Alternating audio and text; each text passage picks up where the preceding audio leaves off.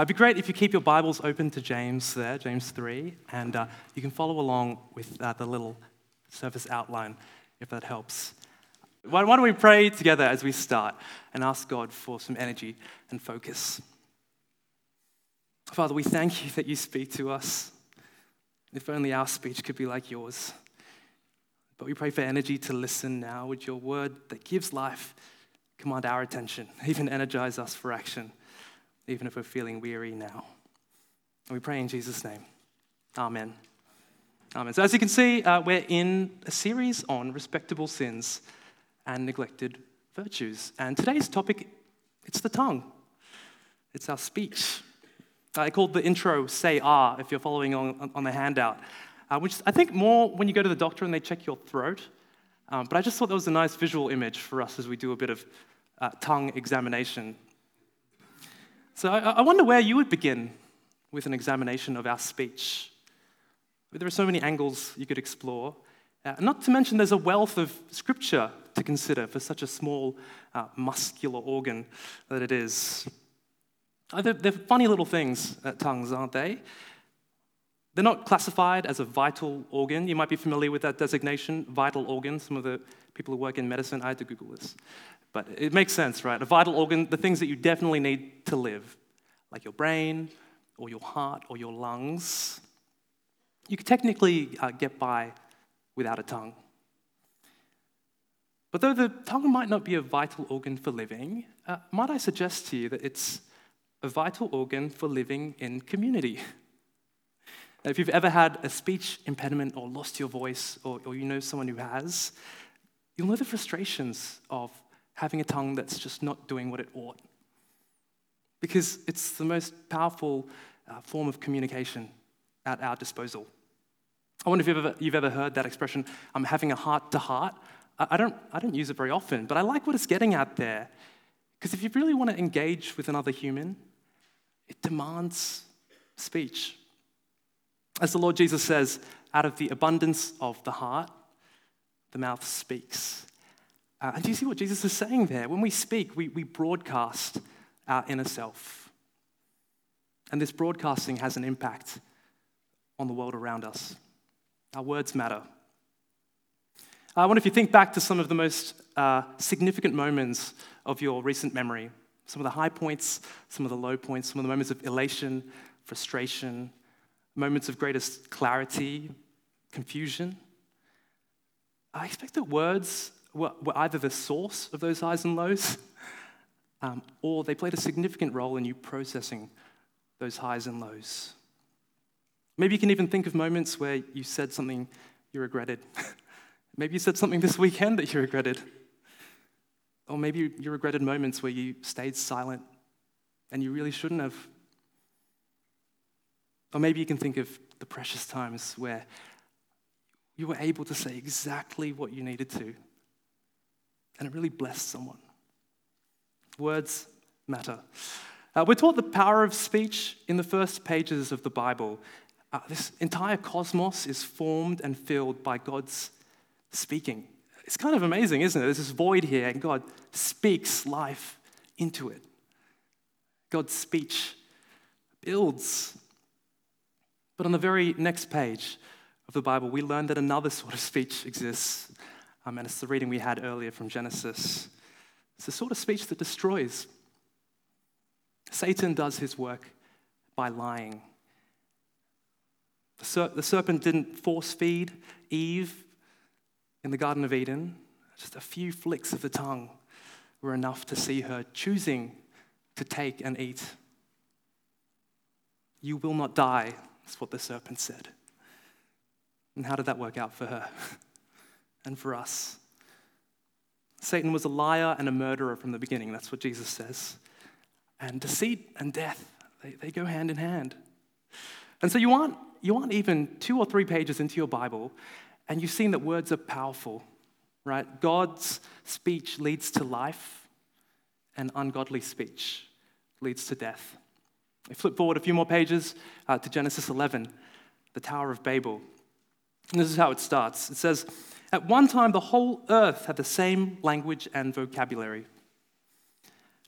And so humans at this point in time, uh, they can communicate without any barriers to communication. There's no need for Google Translate, right? And that might seem like a really good thing at first. Um, this was actually the hope of, there was a gentleman in the late 19th century who developed this language called Esperanto, if you've heard of it. It's a fun word to say. It's a bit like Mufasa, Esperanto.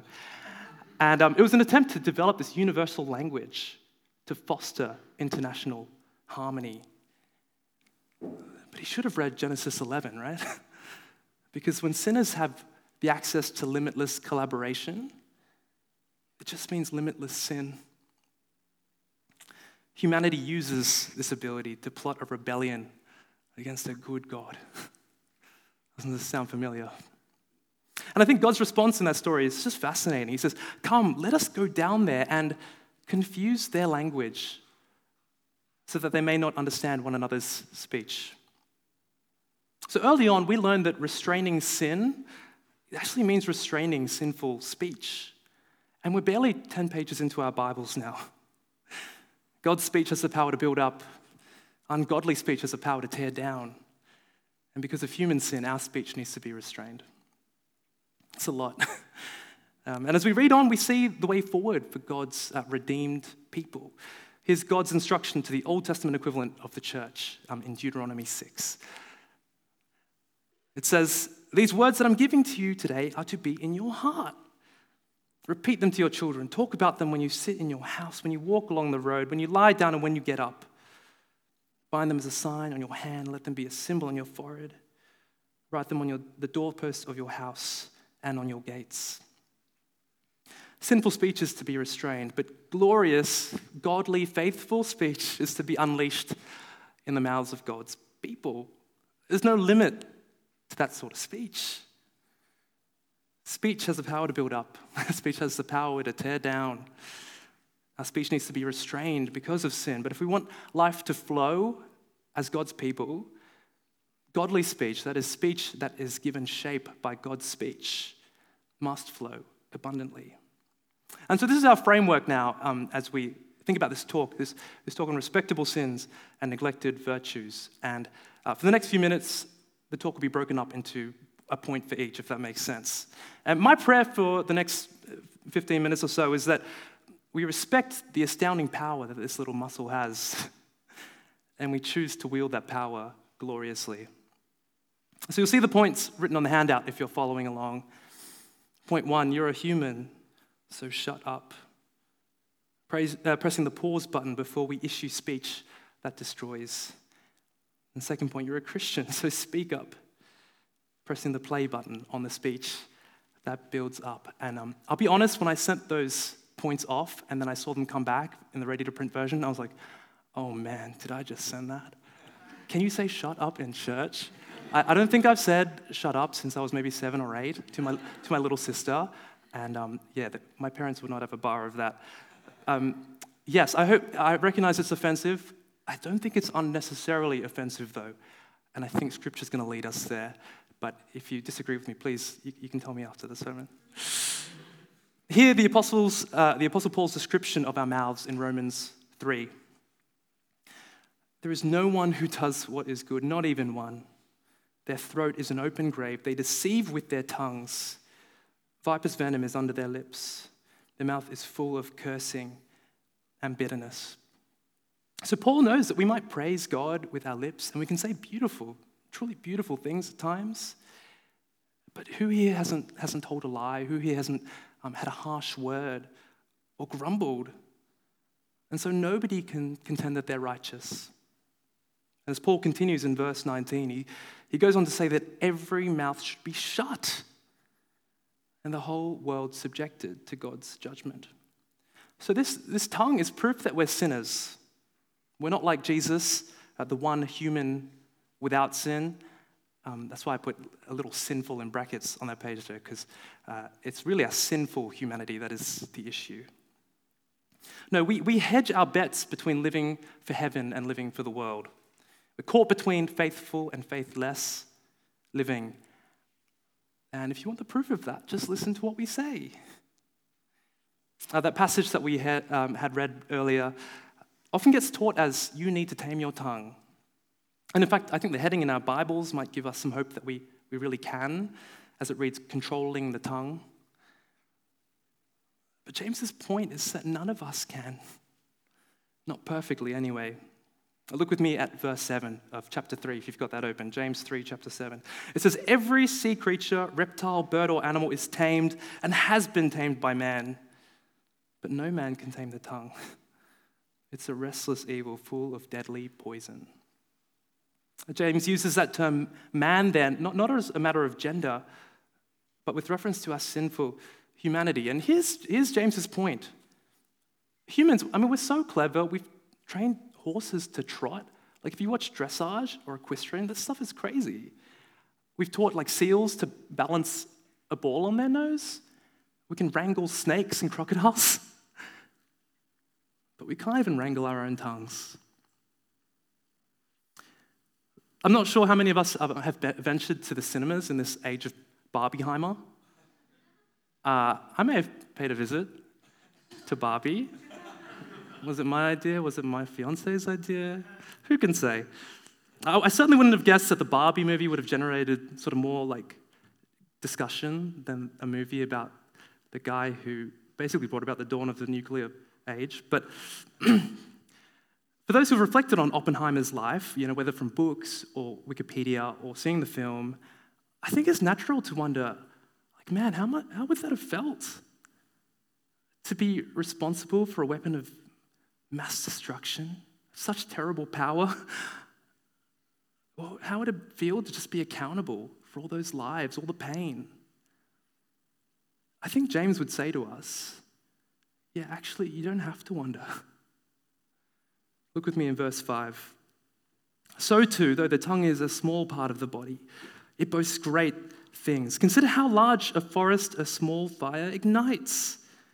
And the tongue is a fire. The tongue, a world of unrighteousness, is placed among the parts of our bodies. It pollutes the whole body, sets the course of life on fire, and is set on fire by hell. We, at the best of times, but definitely at our worst, we have a loose grip on our tongues. A harsh word, a thoughtless comment, a lie, a cruel joke, misguided judgment, a foolish opinion it doesn't take a lot to come up with that stuff. It's always at the ready, right? And I think, I think the most amazing thing is we sort of get surprised when we cause offense, don't we?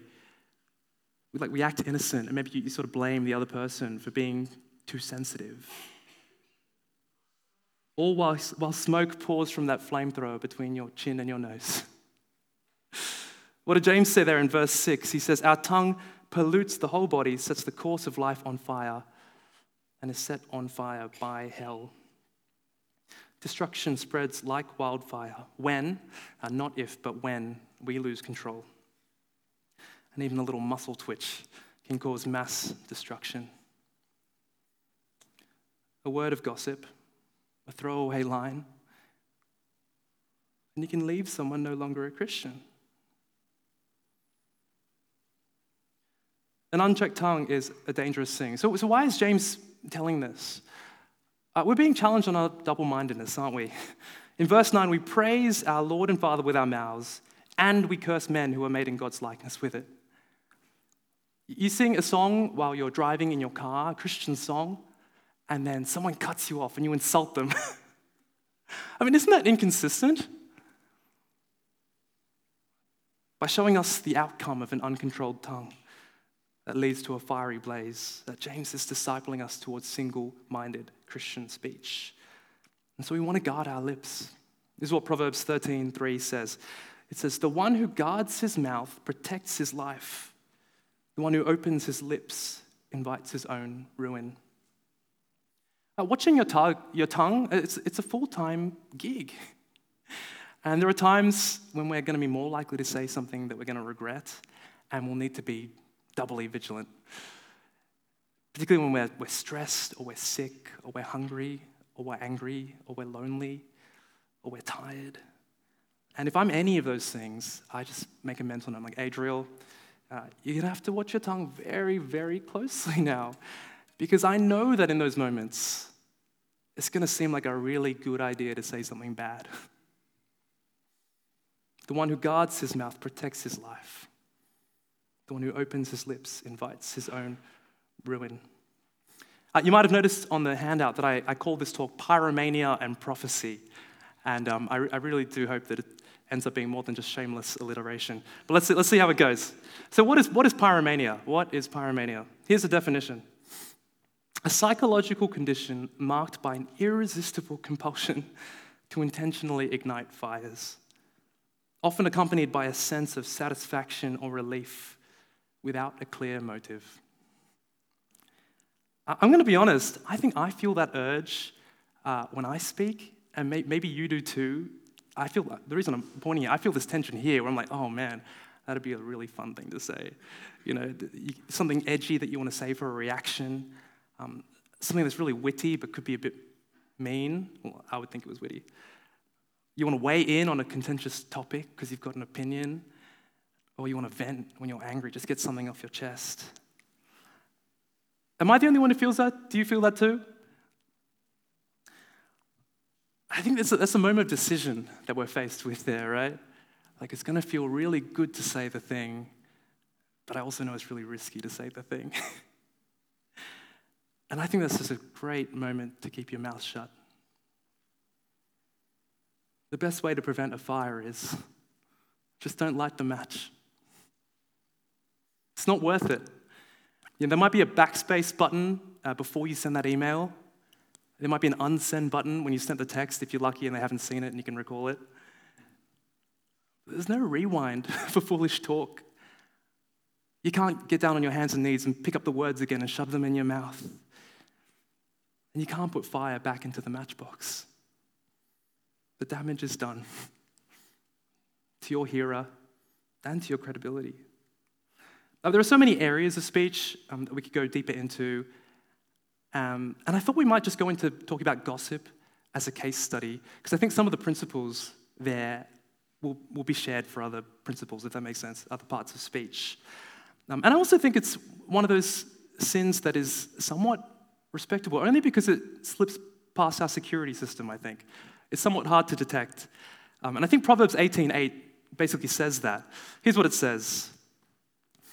A gossip's words are like choice food that goes down into one's innermost being. so that's, that's not saying that gossip is good, that's, that's saying it's delicious. Like gossip is delicious. It's hard to resist, it's tempting. And it goes down into our innermost being. It affects our perception of people basically automatically. It's really hard to catch it. And you digest gossip before you've even weighed it up sometimes. You don't know the difference between fact and fiction when you're hearing it, but it changes your perspective on someone. And so I think we, we want to be a dead end for gossip when we hear it. If it's an uncharitable word about someone else that you're getting secondhand, or information that really you wouldn't want to be shared with someone else, but now you're hearing about someone else, I think get that firewall up and be discerning. Don't be another link in that chain. And, and personally, this is, I think, my stance is I want to sort of exert some force back up that chain and just say, like, hey, what are we doing here? A lot of gossip comes from us caring about what's happening in other people's lives without actually caring about that person. because if you did care, you wouldn't share that information. I think what, what we're doing here at church, it sort of relies on us uh, creating an environment where you can share and be vulnerable and um, information not get exploited. And I think that means we have to lovingly, wisely guard our lips. Proverbs 20:19 says, "The one who reveals secrets is a constant gossip. Avoid someone with a big mouth." For some people, gossip is truly like a habit. It's like a sport. And for your sake and others, I think while graciously holding out correction you might want to be wise about how much influence you give that person in your life. But we could say much more, uh, but let's draw things together on this point.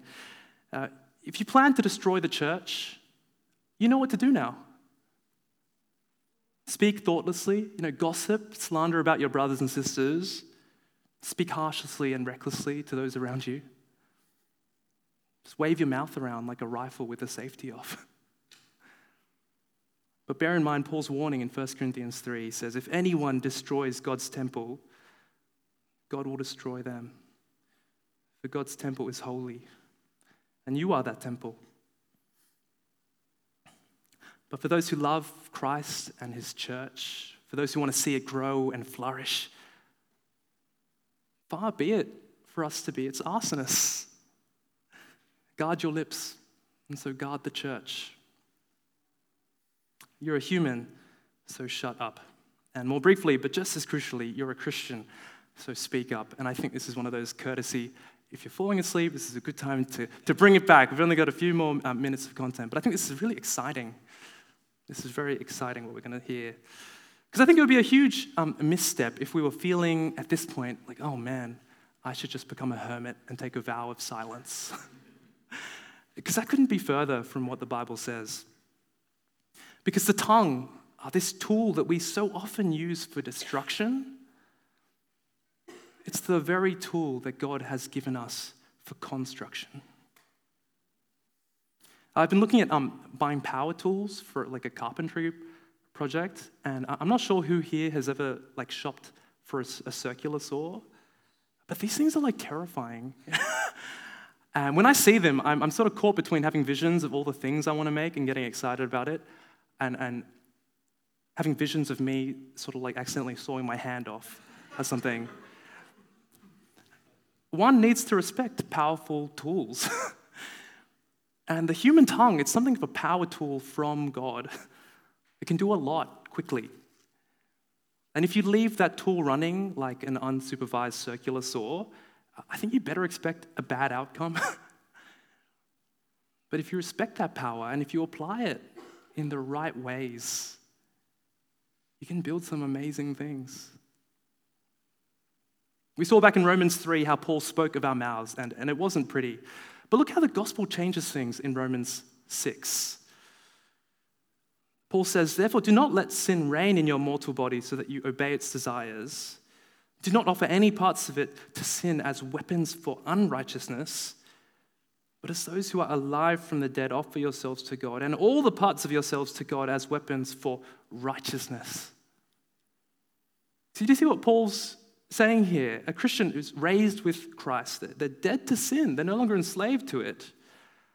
And so, the ways that we use parts of our body for unrighteousness, we can now use them for righteousness. So, that same mouth that could only curse others and dishonor God Actually, we can bless others now and praise God from the heart. That mouth that only knew how to spit venom with its words, it can now provide an antidote, it can provide healing. That same mouth that was an open grave, something of a death trap to its hearers. Actually, we can offer words that lead to life now.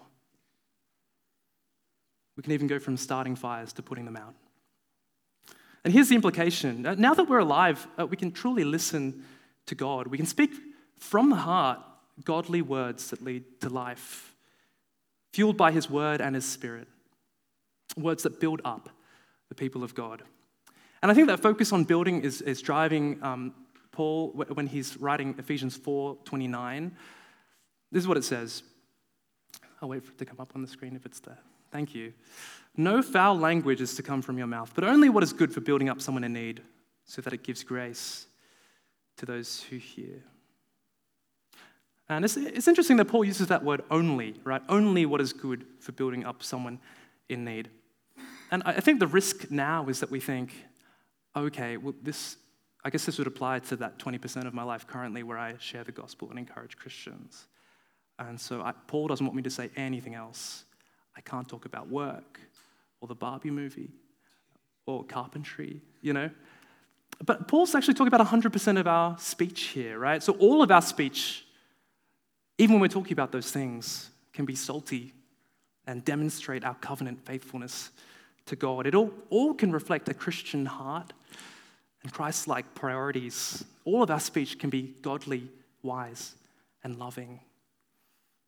I was just thinking, like, think of the Christians that you found really encouraging in your life. Maybe an older Christian, someone who you think is really mature. I would imagine that God's word has just saturated their speech and their thinking, right? You could talk about anything with them, and they have the wisdom to talk about it beautifully. and they take initiative to strengthen you and leave you uh, built up. We all want to be surrounded by Christians like that. And so I think we, like they, have to take up our tongues as weapons of righteousness. Every Christian has uh, something of a prophetic role. That's the second P. So I delivered on the, uh, on the outline. We got there in the end. And by prophetic, I don't mean uh, coming up with new scripture or having predictions about the future. What I, what I mean is truly knowing God in Christ, speaking with speech shaped by the Word of God and living by it, breathing life into the world through speech that is shaped by the Word of God. I love when um, Paul describes himself as an ambassador to Christ. And I think that ambassador language is, is really useful when we think about our place in the world, right? We're under Christ's authority. And so, whether you realize it or not, we represent Him to those around us.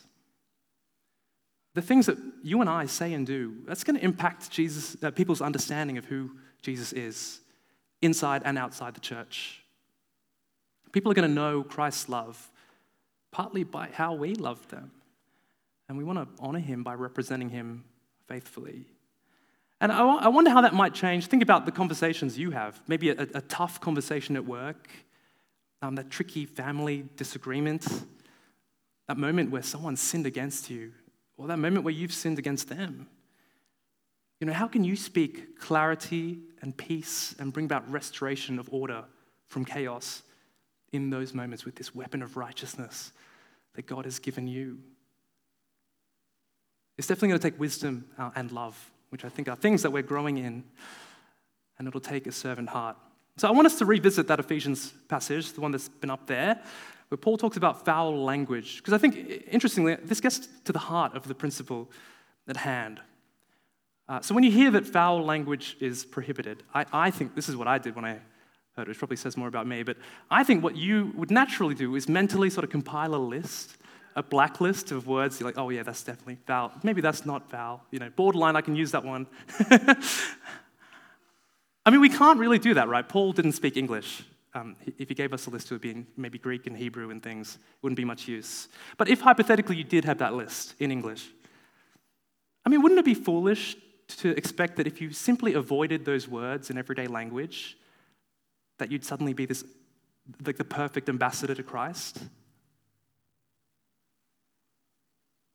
I think that's thinking the wrong way around, right? So we're not simply minimizing harm as Christians. We're maximizing building up, right, in a way that only a Christian can. And that might mean being even more selective in your words, depending on who you're talking to. So I think we need a shift of uh, perspective from the framework of like insisting on our own freedoms and rights to say what we want to a framework of insisting on what's best for our hearers, what's appropriate to their needs to build them up. Um, here's a passage from 1 Corinthians 10 where Paul talks about the freedom that a Christian has. He writes, Everything is permissible, but not everything is helpful. Everything is permissible. This is what the Corinthians are saying, right? Everything is, I, I have freedom to do this. Everything is permissible, but not everything builds up. No one should seek his own good, but the good of the other person. So if, if, if I want to say something that I technically can, right, but it's going to cause unnecessary offense to that person, if my words have the potential to misrepresent Christ to that person, I don't want to say it. It's a question of love, isn't it? it's a question of love. I, I wonder if you spent a day only aiming to build people up. What effect would that have on the people around you? What effect would that have on, on your reputation, on Christ's reputation, on the kingdom of God? And what if you spent a week doing that, just seeking to build people up? And what if you spent your life doing that? Let's pray, shall we? The Heavenly Father, you've given us this, this powerful tool to use. And we pray that we will be faithful ambassadors of your Son with it. Uh, may destructive speech be restrained in our mouths, but the speech that builds up flow abundantly. We pray this for your glory and for our good. Amen.